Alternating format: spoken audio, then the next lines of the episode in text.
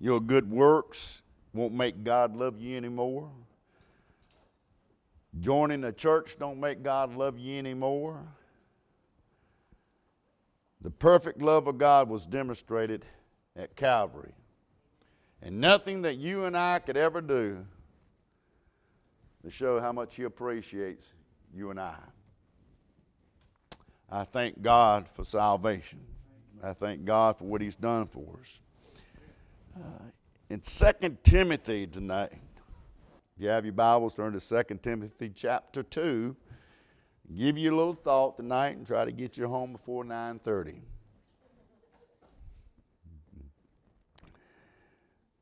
Second Timothy chapter 2, verse number 22 says, Flee also youthful lust, but follow righteousness, faith, charity, peace with them that call on the Lord out of a pure heart.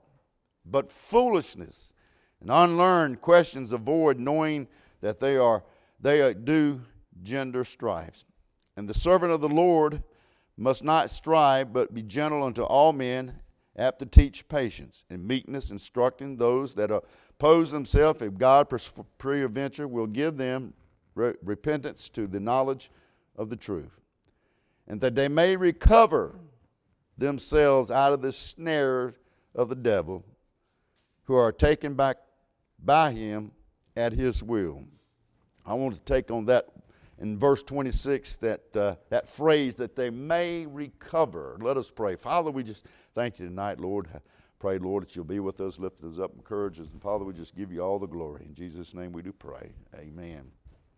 Paul is writing uh, uh, to this young preacher, Timothy, and he's one, uh, he, he, was left behind to pre, uh, pastor the church at Ephesus. And he had three sons of the faith that Paul, uh, that stood with Paul and uh, that he loved them. And Titus, one he sent to a, to a little island uh, to pastor a hard group of people. And the other one was that Onesimus uh, was a runaway slave. And the third one was Timothy, which whom I believe Paul really loved. And I think Paul had a, a sweet spot in his heart for him. Paul begins to write to Timothy in chapter 2, and he lets Timothy know that there are certain types of people that you're going to have to deal with in the ministry, Timothy. You're going to have to face these people in the ministry. Paul tells Timothy, you will deal with committed people. There will be committed people that God will put in your path. In verse 2, it says, And the things that thou hast heard of me among many witnesses, the same committed thou to the faithful men who shall be able to teach also others also. Can I say it? I'm glad that we have uh, everybody in church ain't bad. I, I'm glad that everybody in the church ain't out to get you. I'm glad that uh, everybody in the church is not trying to find a place or uh, trying to get out of place or trying to find anything. There are a lot of committed people in the church tonight. I, I appreciate committed people. The ones that say, I'm here no matter what. You're not here for a pat on the back. You're not here to be lifted up. But you're committed to God and serve God and, and love God. You do it because you do love God. We've raised a generation of pastors and preachers that are trying to get committed people to themselves instead of to God. And the problem with that is when the preacher goes and when the preacher leaves, so does the congregation. They go and leave. But when you get somebody that's dedicated and committed themselves unto the Lord, you got people who want to serve God. Paul said you're going to have some committed people in your ministry, Timothy. But Paul also said you're going to have some cancerous people. Verse 16, but shun profane and vain babbling, for they will increase unto more ungodliness, and their words will eat as do, doeth a canker, of whom is Hamias and Philetus, whose concerning the truth have erred. There are some people in the church that I believe that the devil has planted in the church They're not there to be constructive. They're not there to help. They're not there to help to lift up things. They're not to help the body of Christ. But they're there, and the only reason why they're there is to tear down what God is doing and what God is trying to do in the church. Let me just say this everybody that carries a King James Bible, everybody that wears a suit and tie, everybody that puts on a dress is not of God sitting in a church. And they're not good for the church today. And you know how they spread their cancerous ways. They do it through words. In verse 17, one of the dangerous things that people can do in a church is run their mouth. Amen. Not just a little, but they run the mouth a bit too much. Be careful what you say. Be careful what you say to each other. Be careful what you post on Facebook. Be careful what you say on Twitter. Amen. I still don't know how to get on Twitter, but I'm looking for a way to get on there so I can see what y'all posting on there about me. I don't know how to get on Twitter. So be careful what you say because your words do destroy good works of God. Paul said, You're going to deal with people that are committed, and I love being around people that are committed to God. I love being around people that are committed to build up and edify the church and God and each other. But he's also said there's going to be people that you're going to have to deal with in the church that are there to absolutely to destroy the church. Then he said, You're going to have to deal with those that are captive. In verse 25, there will be captive people that he said to preach to. They will have to, you will have to instruct them, Paul, Timothy. You'll have to preach to them. You'll have to minister to them on a regular basis. Bible said in verse 26, and that they may recover themselves out of the snare of the devil, who are taken captive by him at his will. I do not believe the people in verse 25 and verse 26 are lost people. When you study the scriptures, these captive people are saved people. And what a tragedy for a soul of a child of God that is washed in the blood and going to heaven, and their life produces absolutely nothing for the kingdom of God. How terrible it is to watch some of God's people live in captivity day in, day out. They live in captivity of heartaches. They live in captivity of some strongholds in their life. And they just can't seem to get rid of it. I've seen good church members I've seen preachers that gotten into the snares of the devil. Their lives are washed up on shores of shipwrecked, and their ministries have fallen apart, and they can't look back. Somewhere in their life, they've been washed up. They've been caught up in the snares of the devil. They've been taken captive by what the devil has put in front of them. And, and the thing about it, if you talk to the people that's been like that, they would tell you, I never saw it coming. I never dreamed that that would ever happen to me. You, I, I, I, read this synopsis and I read this uh, uh, uh, statistics. You would not believe how many church members, how many preachers that are addicted to prescription drugs. It was amazing. It, it, just astonished me that that many people of the church world, and, and you have to understand this does include people who say they are saved and those who say they're serving God who don't. But that's an alarming number of 79% of the people in the Christian world are addicted, uh, addicted to drugs.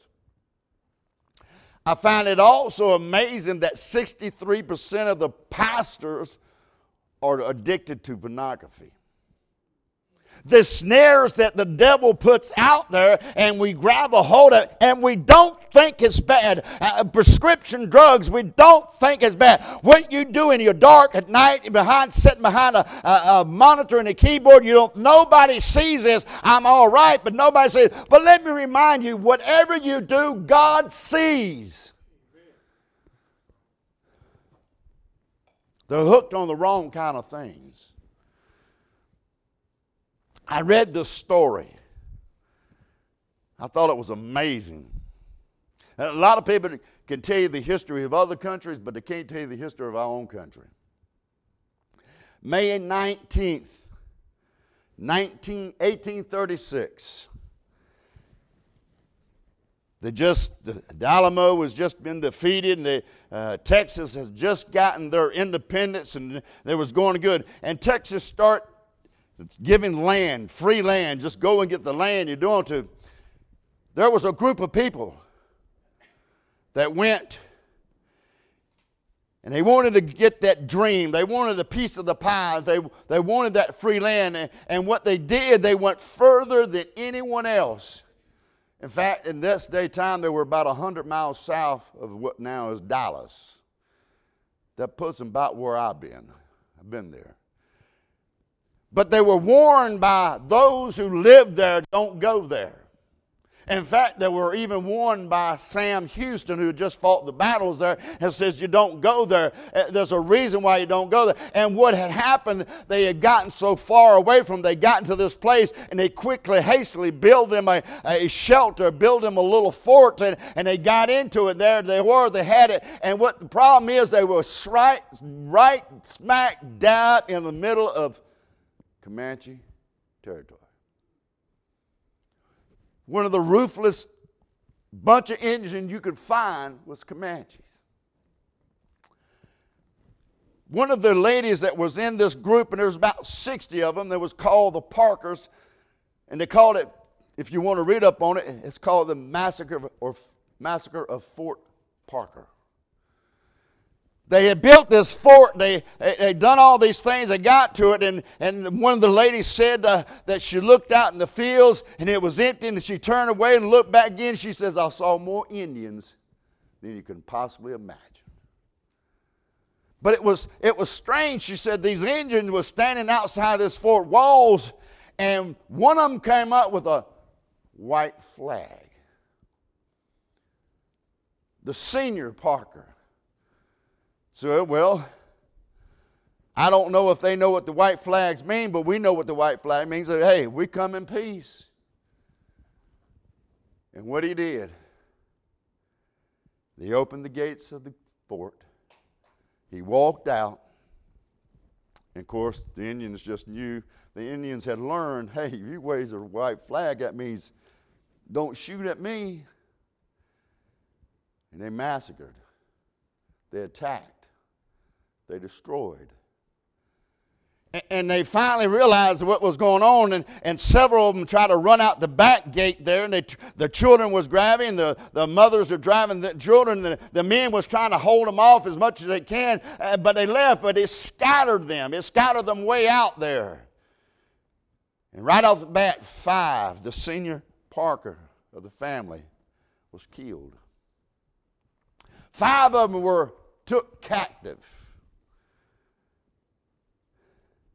Several made it away, several got out of the way, and one wrote the story and explained and told what had happened.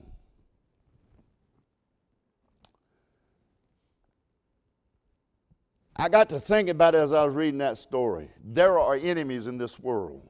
Bible says the, the, the, uh, our enemy, be sober, be vigilant, be, be your, because your adversary the devil is a roaring lion, is walketh about seeking whom he may devour. We have an enemy that's out to destroy us.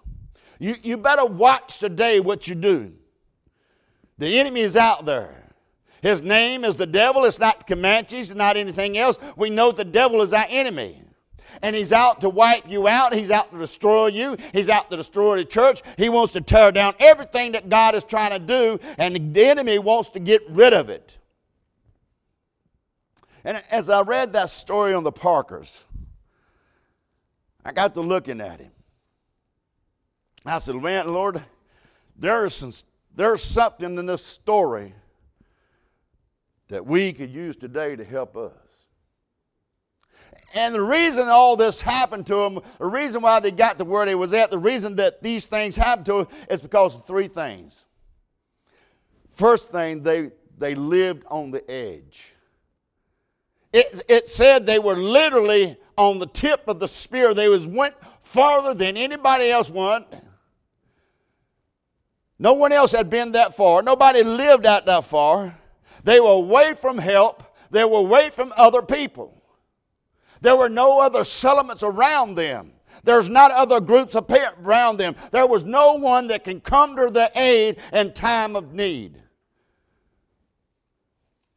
They were warned do not go that far. Do not get out of this that far. But they ignored the warnings from those who lived there, those who realized, those who know what was going on. They ignored those warnings and went further than anybody else. I imagine they got to thinking that a lot of Christian people today says, that's not going to happen to me. That won't happen to me. It might have happened to somebody else. It might have happened to other people. You've heard about it, but that's not going to happen to me.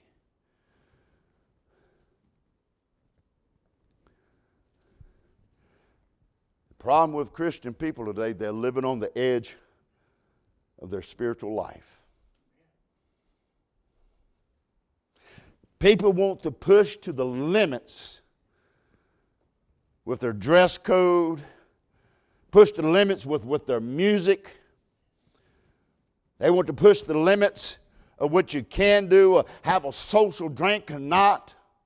They're pushing to the edge. Uh, if you can live long enough on that, if you can stay here long enough on that. But let me just say this the more you push to the end, the more you get to the edge, there's a chance of you falling off. People have gotten used to living on the edge today. Christian people have gotten used on living on the edges. In fact, the line has become blurred. They don't know whether they're on this side of the line or that side of the line. They don't know whether they've crossed the line anymore because they live so close to the edge. If you flow with the world and still claim to be a child of God, you are living on the edge. Your life should be different than that of the world. Just, just surround, surrender all that you have to God's Lord. Here it is. Uh, uh, don't become a captive because you're living on the edge. So many of us are living on the edge in certain areas of our life and living on the edge and this or that, uh, and we start become captive of that, and we don't realize all we got to do is, Lord, I surrender to you. They, they lived on the edge and it got them in trouble. Christian people today are living on the edge and it's getting them in trouble. Churches are living on the edge today. It's getting them in trouble. Next thing I saw was they let their guard down. When I read the story, I was amazed that the Comanches did not have to burn the gates down. They didn't have to knock the gates down. Rachel Plummer, one of that wrote the synopsis, the one that wrote the, what happened there, was one of those who, that made it out of there, the ones that escaped. Like I said, one minute she said the fields were empty, then all of a sudden the fields were full of Indians. But the gates were left open.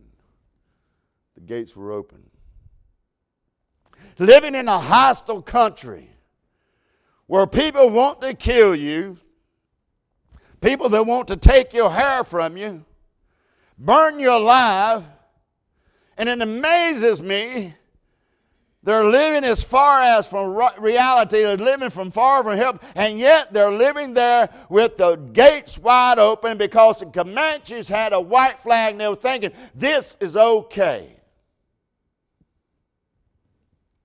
That's what the world does. They make it sound so innocent, so good.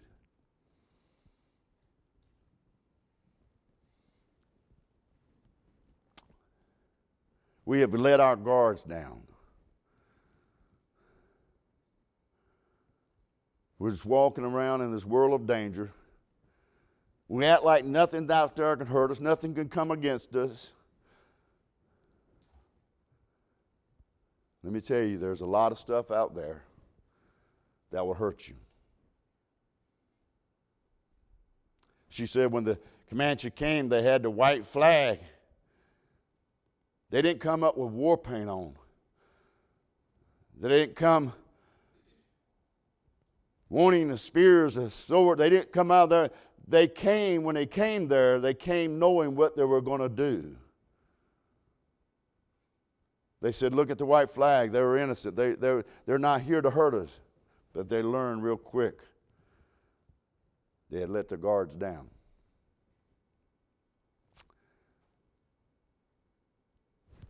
We, we've let our guards down over the years in the Christian community.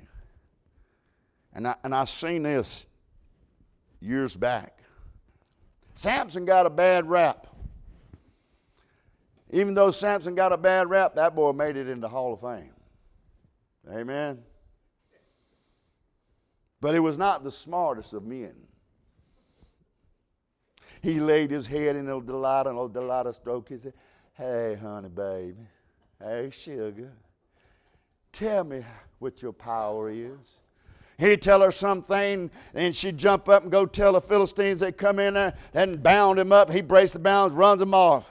For three times here she does this. She does this to Samson. Three times he lays his head in the lap. Oh, doll, ain't that just like a woman? Amen. She lay, she's she come out there and she lay, oh, the Bible said she cried. You, you, you're not telling me. And, and finally she wore him down. And this time she he said, my powers and my hair has never been cut. And she, he lays her head. You know what? It wouldn't have took me one or two times, I think, that I figured out that she's trying to get rid of me. But yet he keeps going back. He gets a bad rap, but he made it into the Hall of Fame. So many of God's people are flirting with disaster. You've been warned. And finally, it hits the skids. Finally, you've lived and you've flirted with disaster. You lived on the edge for so long, and then when it hits, you wonder what happened. How did I get to where I'm at today? We need to wake up.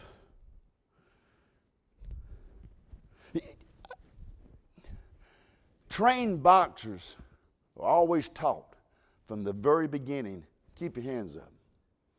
Keep your hands up. Because if you don't keep your hands up, guess what? You're going to get hit.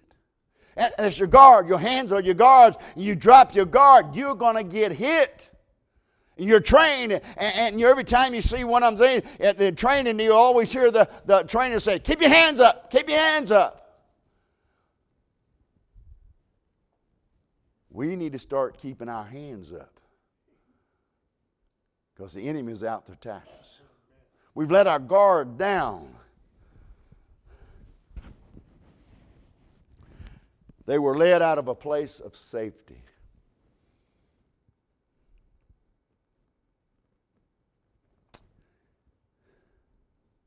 The, Indian didn't, the Indians didn't have to come inside of the fort to kill people.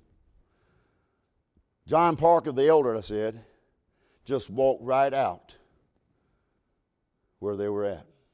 He left the place of safety, the, the place, they built the fort to a dangerous place outside. Can I say this? We have a place of safety tonight. for God's people. You want to keep your family safe? You want to keep them in the church. Keep them around some of that old fashioned preaching. Keep them around some of that Holy Ghost worship. Keep them where the preacher will always tell you the truth. There are those that have been taken captive. They've been living on the edge. They've let their guard down. And they've been led out of the place of safety. Now they were there where they're at, and they've been taken captive. You might know someone has been taken captive. You might know somebody fits this bill. So, what do you do when you're taken captive?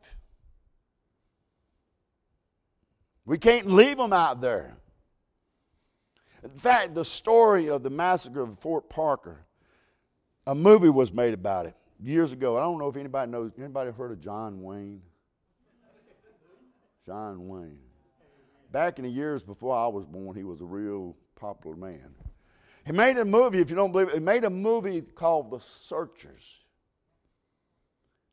And that movie was based on Fort Parker, the massacre of Fort Parker. That was and what happened is he, he, he, his niece got captive and he, he, he went to find her in the movie.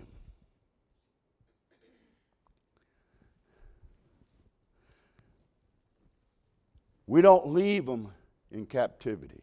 We search them out, we find them. We got to help them to recover themselves. That word recover here means to wake up, come to yourself, get a grip on life. I've heard time and time again, I don't see anything wrong with this. Boy, they see a lot of things wrong with it today, don't they? Verse 25 who are taken by him at his will, by the, his will, the devil. Now, now, that people are confused about that. That does not mean the devil just come right, walk up to you and take you captive. This verse means that the devil has a will for your life, just as Jesus Christ has a will for your life. God's will wants you to uh, uh, get in the with God, but the devil wants you to uh, live for him. And he'll do whatever he can do to get his will into your life.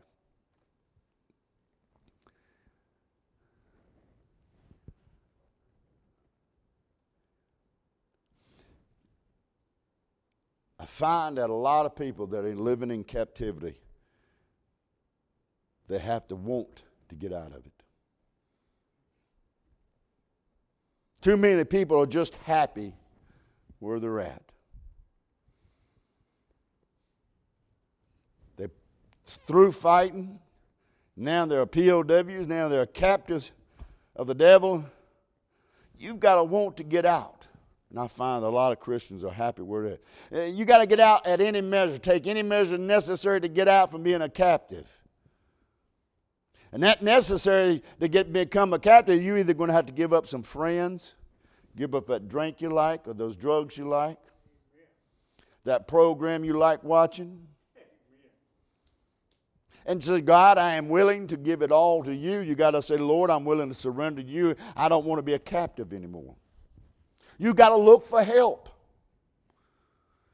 You can't get out by yourself. In verse 25, it says, If God, it all, recovery always begins with God. It, it doesn't start when you say, Well, I think happy thoughts. I'm thinking everything's going to be all right. It doesn't start when you say, I'm going to turn over a new leaf. I'm going to change my mind on some things. No, it starts when you and God get together. You can't get out yourself. There's an impossible feat. You cannot get out of captivity. You are in a spiritual trap, and only God can get you out of that. You're not strong enough to get it yourself out of a spiritual trap. God has to get you out. And He wants to get you out. James Parker escaped. Two of his children was taken captive, and three of his nieces and nephews were taken captive. This is where the movie Searchers come in.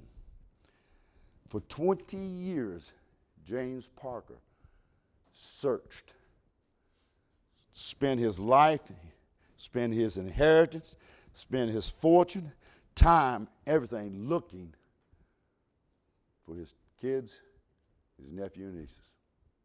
He, he, he, didn't, he, he surrendered all and said, Lord, I need to find them. Everything, he spent everything he had to find them. And by the time James Parker died, he had found all five of those. He, he, said, you know, they, they cannot get out by themselves. They were taken captive as children. They can't get out themselves. I am willing to spend everything I got to get them out of captivity. Let me say this.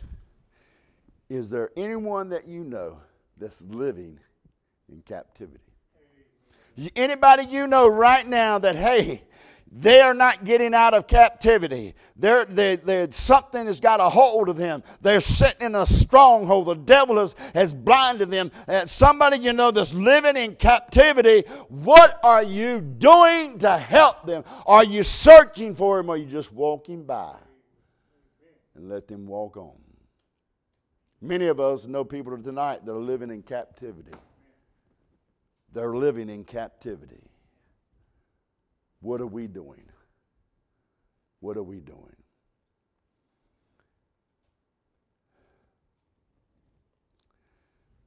Spent everything he had looking. And all we got to do is say, hey, God will help you.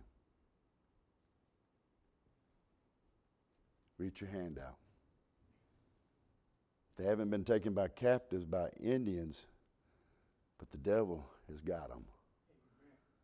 And the only way they're going to get out, you and I, you and I, reach them.